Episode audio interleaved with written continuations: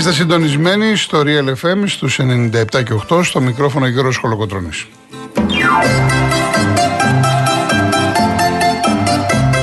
Τηλέφωνα επικοινωνίας δύο έντεκα διακόσια οκτώ διακόσια, επαναλαμβάνω δύο έντεκα διακόσια οκτώ διακόσια. Η κυρία Δέσπινα καλοχέρι είναι σήμερα στο τηλεφωνικό κέντρο, η κυρία Μαρία Ψάλτη στη ρύθμιση του ήχου.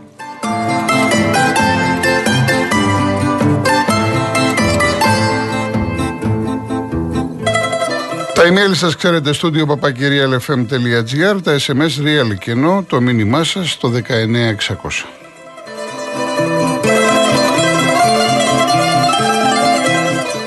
Κυρίες Δεσποινίδες και κύριοι, καλό σας μεσημέρι. Ελεύθερη είναι η θεματική σήμερα, τουλάχιστον αθλητικά. Το θέμα της επικαιρότητας μας είναι Ολυμπιακός, θα έχουμε πάρα πολύ Ολυμπιακό. Είναι η παραίτηση του Μίτσελ χθες το βραδάκι, αρκετή ώρα μετά το τέλος της εκπομπής. Για να είμαι ειλικρινής, δεν έχω αφηνιδιαστεί από τις εξελίξεις στον Ολυμπιακό. Ε, ο Ολυμπιακός, έχουμε ξαναπεί ότι είναι ένα σωματείο απρόβλεπτο. Δεν μπορείς να ξέρεις την επόμενη μέρα. Είναι σε μια διαρκή πίεση. Είτε παίρνει το πρωτάθλημα, είτε δεν παίρνει, είτε είναι πίσω, είτε είναι μπροστά. Είναι σε μια διαρκή πίεση. Επομένως, θα καθίσει αύριο ανικό στον πάκο με τον ΠΑΟΚ. Δεν θα μου προκαλέσει εντύπωση να βγάλει τη χρονιά. Δεν θα μου προκαλέσει εντύπωση να έρθει κάποιος άλλος προπονητής. Δεν θα μου προκαλέσει εντύπωση, με ρώτησε ένας φίλος χθες το βράδυ στο Instagram, βλέπεις Μαρτίνς, ακόμα και ο Μαρτίνς να έρθει. Ο Ολυμπιακός είναι αυτός. Λοιπόν, επειδή έχετε πολλά ερωτήματα, η, το ρεπορτάζ που έχω κάνει μέχρι τώρα ε, μου λέει ότι δεν παραιτήθηκε ο Μίτσελ σε εισαγωγικά γιατί τον ανάγκασε ο Μαρινάκης. Δεν μπορεί προκύπτει κάτι τέτοιο. Μάλιστα, ο Μαρινάκης πήγε χθες στο Ρέντι, ήταν και ο Γιάννης Οβρέτζος και έκαναν συζήτηση μαζί του. Ε, μια συζήτηση που δεν μπορώ να ξέρω αν ήταν προσπάθεια να το μεταπίσουνε, αλλά τα έβαλαν κάτω,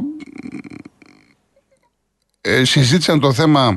Ο Μίτσελ ενοχλήθηκε πολύ για τις ε, αντιδράσεις, γιατί είναι ένας άνθρωπος που ασχολείται πολύ με το τι λέει ο κόσμος, με το τι γράφουν τα social media. Δεν του άρεσε η επίθεση της θύρας επτά. Από την άλλη, βέβαια, επειδή ακριβώς είναι ένα πάρα πολύ μεγάλο όνομα στο ευρωπαϊκό ποδόσφαιρο, γιατί μην ξεχνάμε ότι υπήρξε ένας σπουδαίος ποδοσφαιριστής της Real, κάπως έχει μια διαφορετική φιλοσοφία όσον αφορά την εξέλιξη και τη διαχείριση των πραγμάτων. Ε, εν πάση περιπτώσει, δεν του αρέσαν αρκετά πράγματα και προτίμησε να σηκωθεί να φύγει. Βέβαια, όλα αυτά που γίνανε μετά τον αγώνα με τον Άρη, το πώς έγινε το δύο δύο, Η επίθεση, η επίθεση της θύρας επτά, που δεν ήταν η πρώτη φορά, αυτά που γράφτηκαν στα social media και ενδεχομένως η κριτική και εντός της ομάδας, να οδήγησαν τον Μίτσελ σε παραίτηση. Όπως και να έχει, αυτό που μετράει είναι ότι ο Μίτσελ πλέον τελείωσε από τον Ολυμπιακό. Αυτή είναι η πραγματικότητα. Εσείς φυσικά μπορείτε να τοποθετηθείτε πώς βλέπετε τα πράγματα, εάν έπρεπε να φύγει ή όχι. Με έχετε ρωτήσει πολλές φορές εάν ο Μίτσελ θα έπρεπε να μείνει και του χρόνου στον Ολυμπιακό. Η απάντησή μου ήταν και εξακολουθεί να είναι ότι εμένα δεν μου αρέσουν οι συχνές αλλαγές προπονητών. Όσον αφορά τον Ολυμπιακό, θα επαναλάβω κάτι το οποίο λέω χρόνια, και όσο περνάει ο καιρός, αυτό που έλεγα πριν χρόνια και έγραφα ακόμα από το Φύλαθλο, το υποστηρίζω με θέρμη. Είναι ενδεχομένως λίγο σκληρό να ακουστεί για κάποιους Ολυμπιακούς, όχι για όλους, γιατί έχω επικοινωνία με αρκετό κόσμο μέσω του Instagram, όσοι θέλετε Γιώργος.Χολοκοτρώνης, οι οποίοι άνθρωποι βλέπω ότι συμπλέουμε. Ε, η άποψή μου λοιπόν είναι ότι ο Ολυμπιακός θα πρέπει να πάρει έναν προπονητή από τον οποίο θα ζητήσει ένα πράγμα: να φτιάξει ομάδα. Μην του ζητήσει τίτλο. Θα μου πει κάποιος, μα τι λες, εμείς είμαστε Ολυμπιακός, σαρώνουμε τους τίτλους, δεν μπορούμε χωρίς πρωτάθλημα. Εντάξει, τι να κάνουμε. Εμένα η φιλοσοφία μου είναι διαφορετική. Δεν είμαι Ολυμπιακός με την έννοια ότι εγώ διοικώ τον Ολυμπιακό, Μαρινάκης το διοικεί. Εγώ λοιπόν, αν ήμουν Ολυμπιακός και ήταν βέβαια στο χέρι μου, εγώ αυτό θα έκανα. Θα έφερα έναν προπονητή, δεν θα πω όνομα για να μην κατηγορηθώ ότι. Ε, καταλαβαίνετε, για ευνόητους λόγους. Θα έφερα ένα προπονητή και θα του έλεγα, ξέρεις κάτι, αυτό και αυτό και αυτό. Εγώ θέλω να φτιάξω ομάδα, να τη χαίρεται ο κόσμος. Αν μπορώ να πάρω το πρωτάθλημα, θα το πάρω. Αν δεν μπορώ, δεν έρθει καταστροφή. Θέλω να διακριθώ στην Ευρώπη. Και για να διακριθώ στην Ευρώπη, θα πάω σκαλί-σκαλί. Έλεγε, σαν σήμερα δολοφονήθηκε ο Martin Luther King. Έτσι θα κλείσω την εκπομπή. Έχει πει πάρα πολύ ωραία πράγματα.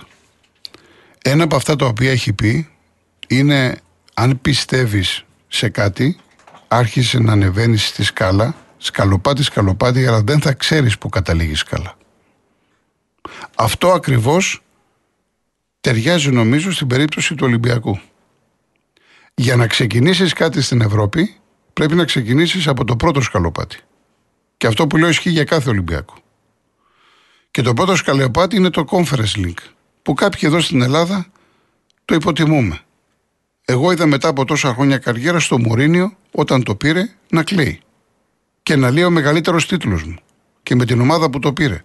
Και με τις συνθήκες που το πήρε. Εδώ στην Ελλάδα κάποιοι το υποτιμούμε. Δεν πειράζει. Εγώ θα παραμείνω ρομαντικός και γραφικός. Χαρακτηρίστε με όπως θέλετε. Το όραμα που πρέπει να έχει ένας Ολυμπιακός είναι να έρθει η διάκριση στην Ευρώπη. Γιατί? Γιατί έχει όλες τις προϋποθέσεις. Δεν ξεφεύγω από την κουβέντα. Προσπαθώ, προσπαθώ να δώσω το στίγμα μου και καλό θα είναι να τοποθετηθείτε αν θέλετε. Δεν απαραίτητο να είσαι μόνο Ολυμπιακός για να τοποθετηθείς, γιατί αυτό πιστεύω λίγο πολύ για όλες τις ομάδες. Ο Ολυμπιακός έχει λοιπόν οικονομικές δυνατότητες τεράστιες. Έχει ένα πάρα πολύ ωραίο γήπεδο. Έχει φοβερές εγκαταστάσεις. Έχει μεγάλη φανέλα. Έχει τίτλους. Έχει το ντι εν έι του πρωταθλητή. Και τι δεν έχει ο Ολυμπιακός? Μπορεί να μην έχει κάνει τη μεγάλη ευρωπαϊκή πορεία, αλλά έχει παίξει πολλές φορές στο Champions League. Τον έχουν μάθει, γιατί παλιότερα, όσο και αυτό να, να ενοχλούσε τους Ολυμπιακούς, τον Παναθηναϊκό ξέρανε. Λοιπόν, τον Ολυμπιακό τον μάθανε, έχει κάνει μεγάλες νίκες. Τι θέλει? Θέλει το κάτι παραπάνω. Για να αποκτήσεις το κάτι παραπάνω, θα πρέπει να έρθει η διάκριση σιγά σιγά από το Conference League και μπορούν, όπως είναι οι συνθήκες τώρα, μπορεί ο Ολυμπιακός τη διάκριση στο Conference League και να φτιάξει μια ομάδα η οποία θα αποτελείται από επτά οκτώ ποδοσφαιριστές που θα είναι ο βασικός κορμός και δύο τρεις θέσεις θα γίνονται οι κατάλληλες προσταφαιρέσεις στο τέλος της σεζόν. Να υπάρχουν επτά οκτώ παιδιά που συνέχεια θα έχουν κίνητρα, θα φοράνε τη φανέλα του Ολυμπιακού, θα τα δίνουν όλα και μέσα από την ομοιογένεια θα φτιαχτεί μια μεγάλη ομάδα. Όχι να αλλάζω τους προπονητές σαν τα πουκάμισα και τα πατελόνια. Όχι να συνέχεια να κάνω μεταγραφές. Να διώχνω, να αγοράζω, να διώχνω, να αγοράζω και να... Αυτή τη στιγμή ο Ολυμπιακός τέσσερις προπονητές έχει αλλάξει και έχουν παίξει κοντά στους πενήντα παίχτες. Κι όμως αυτός ο Ολυμπιακός είναι ακόμα μέσα στο πρωτάθλημα. Εμένα αυτή τη στιγμή δεν με ενδιαφέρει το πρωτάθλημα. Εμένα με ενδιαφέρει το αύριο. Γι' αυτό λέω ότι είναι θέμα πώς το βλέπει ο καθένας, είναι θέμα φιλοσοφίας του ανθρώπου που αυτή την εποχή τα τελευταία χρόνια έχει τον Ολυμπιακό. Και μιλάω για τον Μαρινάκη. Το ερώτημα είναι, εάν ο Μαρινάκης τη δει διαφορετικά και κάνει αυτό που λέει ο Χολοκοτρονής για παράδειγμα, ο κόσμος του Ολυμπιακού θα τον ακολουθήσει? Αυτό είναι το μεγάλο ερώτημα που μπορείτε να απαντήσετε. Εάν βγει ο πρόεδρος του Ολυμπιακού σήμερα και πει, αντέχετε σύντροφοι Ολυμπιακοί ένα-δύο χρόνια χωρίς να πρωταγωνιστούμε, χωρίς να πάρουμε πρωτάθλημα, χωρίς να διεκδικούμε? Αυτό είναι το μεγάλο ερώτημα. Εγώ προσωπικά ως άνθρωπος του ποδοσφαίρου, όχι αντέχω δύο, δεκαδύο, εκατόν δύο αντέχω. Εγώ θέλω να βλέπω καλή μπάλα. Να βλέπω καλό ποδόσφαιρο. Δεν με ενδιαφέρουν οι τίτλοι. Αλλά αυτό αφορά εμένα. Δεν σημαίνει ότι επειδή μιλάω εγώ έτσι, ότι συμφωνείτε. Εσείς μπορεί να θέλετε να έχετε κάποιοι ψύχωση με το πρωτάθλημα. Ή άλλοι να λέτε, εγώ θέλω να έχω ένα στόχο. Μα και το να φτιάξεις καλή ομάδα είναι στόχος. Το να βρεις τον κατάλληλο προπονητή. Ούτε θα πάρεις τον τριαντάρι ούτε τον εξηνταπεντάρι. Ένα σαρανταπέντε χρόνων πενήντα άνθρωπο, με περγαμηνές, με καλό βιογραφικό, με ένα τριετές συμβόλαιο, με καλά χρήματα, που να έρθει εδώ για να δουλέψει με το επιτελείο του και βέβαια να κάνει τις μεταγραφές. Το έχω πει χιλιάδες φορές, είμαι λάτρης του αγγλικού μοντέλου. Ανανέωσε United το show, το αριστερό μπακ, και στις υπογραφές ήταν ο προπονητής. Εμένα μου αρέσει αυτή η εικόνα. Εδώ στην Ελλάδα, αν θα ανανεώσει το αριστερό μπακ, ο σεντερφόρ θα είναι ο πρόεδρος. Ή θα είναι ο εκπρόσωπος του πρόεδρου. Και στην Αγγλία είναι ο προπονητής. Εγώ θέλω τον προπονητή να δώσει τα χέρια με τον Μαρινάκη, μεθαύριο με τον Αλαφούζο, με τον Σαββίδη, όπως και να λέγεται, και αυτός να κάνει τις μεταγραφές. Θέλω αυτόν και αυτόν και αυτόν και αυτόν. Εφόσον υπάρχουν οικονομικές δυνατότητες να αποκτηθούν. Αυτός θα είναι υπεύθυνος, ο προπονητής. Και θα τον αφήσουμε να κάνει τη δουλειά του. Και ο ουδής θα μπλέκεται στα πόδια του. Όπως και να λέγεται. Η Λίβερπουλ έφαγε επτά από τη Real. Είδατε κάτι να γίνεται με τον Κλοπ? Έφαγε τέσσερα προχθές από τη Σίτη. Είδα, είδατε να γίνεται τίποτα? Όχι. Γιατί οι Άγγλοι ξέρουν και αναγνωρίζουν που ήταν και πώς πήγανε με τον Κλοπ. Και δεν θα τον πετάξουν σήμερα. Θα μου πείτε, είναι και η Chelsea που αλλάζει και αυτή τους προπονητές από τα ποκάμιση. Έφυγε ο Πότερ. Και υπάρχουν και πολλά παραδείγματα. Γιατί ο Μίτσελ, μην ξεχνάμε, που εγώ όταν ήρθε είπα ότι είναι διαχειριστής και σας είχα τονίσει και θυμάστε και υπάρχουν εκπομπές, δεν είναι καλό στο κουουουτσάρισμα, υστερεί. Ενδεχομένως, ξέρετε κάτι που μπορεί μέσα του βαθιά να μην αγαπάει το προπονητή Λίκη. Σας το έχω ξαναπεί ότι αυτοί οι στάρ, τα μεγάλα ονόματα, έχουν ένα υφάκι, ξέρετε. Και μπορεί εύκολα τα ποδητήρια να τα διαχειρίζεται, να έχει τον έλεγχο. Το θέμα είναι τι κάνει μέσα στον αγωνιστικό χώρο. Γιατί προχθές με τον Άρη τα τίναξε όλα στον αέρα και δεν τον ενδιέφερε. Και ενδεχομένως να μην μπορεί να απαντήσει σε αυτή την πίεση που υπάρχει μετά τον αγώνα με τον Άρη. Αλλά αυτό αφορά το Μίτσελ. Εδώ λέμε ποια πρέπει να είναι η επόμενη μέρα του Ολυμπιακού, όχι ποια θα είναι. Διότι ούτε ξέρω και δεν γνωρίζω αν ξέρει και ο ίδιος ο Μαρινάκης αυτή τη στιγμή. Γιατί ο Μαρινάκης μπορεί τώρα να λέει αυτό, το βράδυ να σκεφτεί κάτι άλλο ή να του κάνουν εισηγήσεις κάποιοι άλλοι. Εδώ λοιπόν παίρνουμε ένα προπονητή, τον οποίο στηρίζουμε. Και ας έρθει το πρώτο μάτς μηδέν τρία. Και ας μην πάρει πρωτάθλημα. Και ας μην διεκδικήσει. Εάν υπάρχει φως, για να δούμε μπάλα. Αυτό τον προπονητή θέλουμε. Συνεχίζω μετά του Ολυμπιακού, γιατί υπάρχουν και πάρα πολλές ερωτήσεις. Καταρχάς ο Ανηγό. Ο Ανηγό, εμένα αυτοί οι άνθρωποι, όχι μόνο το ποδόσφαιρο, σε πολλά αθλήματα που πιάνονται με πολλά, ποδοσφαιρικά μιλάω για να μην παρεξηγηθώ, δεν μου αρέσουν. Δηλαδή δεν μπορείς να είσαι προπονητής, τεχνικός διευθυντής, διευθυντής, σκάουτερ, ατζέντης ποδοσφαιριστών, διοικητικός παράγοντας. Τα πάντα κάνει αυτός ο άνθρωπος. Ε, κάπου να ξέρω εγώ. Ούτε μου λέει κάτι πριν χρόνια αν πέρασε από τη Μαρσέγγι, όχι. Είναι η λύση της λύσης ο λύσης. Πάση περιπτώσει, αυτό αφορά τον Ολυμπιακό. Ξέρει την ομάδα, τον είχε ο Μαρινάκης και στην Νότιγχαμ Φόρεστ, έχει περάσει και από εκεί, έχει κάνει μεταγραφές. Είναι Γάλλος, ξέρει τους Γάλλους. Ε, εντάξει, είναι μια λύση, θα το δούμε αύριο. Πάντως με τον Πάο Καβρίο δεν παίζει κανένας Ανηγό. Αύριο με τον Μπάουκ παίζει ο παίκτης του Ολυμπιακού. Αυτός καλείται να κερδίσει τον Μπάουκ. Και καταλαβαίνετε τι εννοώ, γιατί άλλο να έχεις τον προπονητή, το Μίτσελ, και να έχεις την ασπίδα του προπονητή, και άλλο να μην έχεις προπονητή και να πε... καλείς εσύ, σαν Φορτούνη, σαν Λαραμπή, σαν Μπακαμπού, όπως λέγεσαι, να πρέπει να κερδίσεις τον Μπάουκ για να διατηρήσεις ακέραιες τις ελπίδες σου για το πρωτάθλημα. Σίγουρα αυτή η αλλαγή δεν κάνει καλό στον Ολυμπιακό. Λογικό είναι. Δεν χρειάζεται τώρα να το αναλύσουμε. Νομίζω ο καθένας το αντιλαμβάνεται. Λοιπόν, ε, τώρα με ρωτάτε και μου λέτε ότι ο Μαρινάκης δεν θέλει να πάρει το πρωτάθλημα. Και αυτό το λέτε συχνά. Και εγώ ρωτώ, ποιο είναι το κέρδος του Μαρινάκη να μην θέλει να πάρει το πρωτάθλημα? Δηλαδή υπονοείται, βλέπω εδώ μηνύματα, ότι αυτός τον έδιωξε κλπ. Ας το πάρουμε έτσι. Το κέρδος του Μαρινάκη ποιο είναι? Αλλά θέλω να μου το αιτιολογήσετε, είτε να βγείτε στην εκπομπή, είτε να μου στείλετε μήνυμα. Το κέρδος του ποιο είναι? Δεν πήρε το πρωτάθλημα. Ενώ αν το πάρει το πρωτάθλημα, έχει τεράστια κέρδη. Καταρχάς, αν πάρει ο Ολυμπιακός το πρωτάθλημα, γράφει ιστορία. Είναι το πιο μάγκικο πρωτάθλημα. Που είναι είσαι μείον δώδεκα, τέσσερις αλλαγές, τόσοι παίχτες, γίνεται χαμός με την ΕΠΟ και, και, και, και παίρνει στο πρωτάθλημα. Θα γραφτεί στην ιστορία αυτό το πρωτάθλημα με Μαρινάκη πρόεδρο. Και το δεύτερο είναι ότι αν ο Ολυμπιακός πάρει τον τίτλο, και αυτό ισχύει για τον κάθε Ολυμπιακό, ακόμα και με ήττες να πάει το καλοκαίρι στην Ευρώπη, έχει εξασφαλισμένο το Conference League. Θα μου πείτε, δεν υπάρχουν τα λεφτά του Champions League, μπορεί να είναι είκοσι πέντε, τριάντα, τριάντα πέντε εκατομμύρια, ανάλογα και αυτά με τα τηλεοπτικά, όμως το δεκάρικο θα το πιάσεις. Εκατομμύρια ευρώ εννοώ.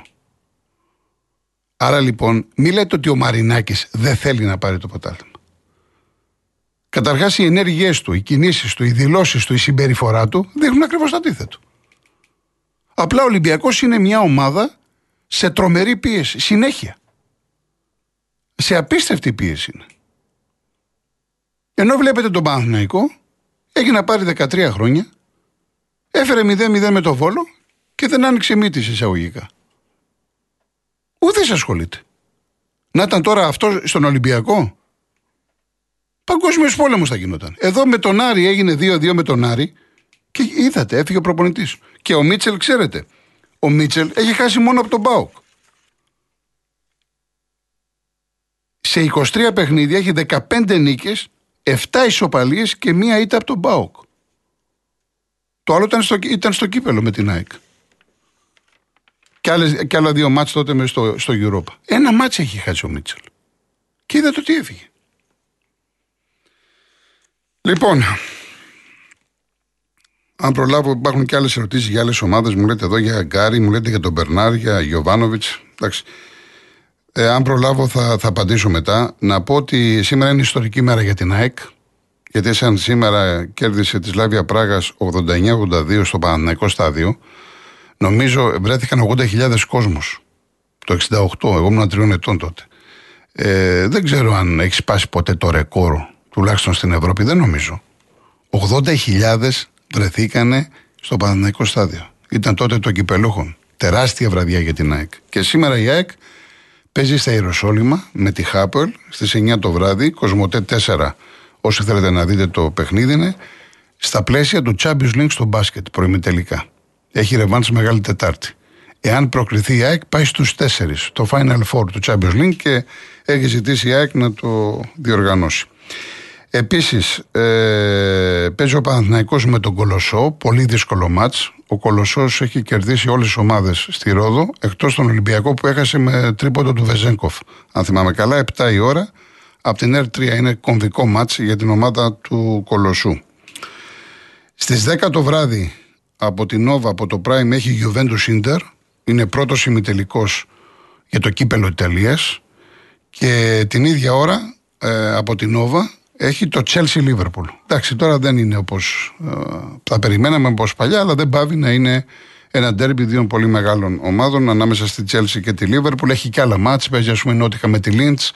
Εκτός έδρας, γενικά η Αγγλία έχει τρομερό ενδιαφέρον, όχι μόνο στην κορυφή, αλλά και στην ουρά, γιατί πολλές ομάδες δίνουν τη μάχη να αποφύγουν τον υποβιβασμό.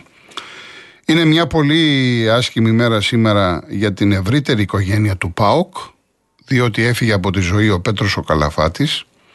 Ο Καλαφάτης ήταν ο πρόεδρος του ΠΑΟΚ τότε με το πρωτάθλημα που πήρε το χίλια εννιακόσια ογδόντα πέντε. Τον είχα γνωρίσει, το είχαμε κάνει και συνέντευξη στο Φίλαθλο, τον είχα δει τον άνθρωπο και στη Θεσσαλονίκη και στην Αθήνα.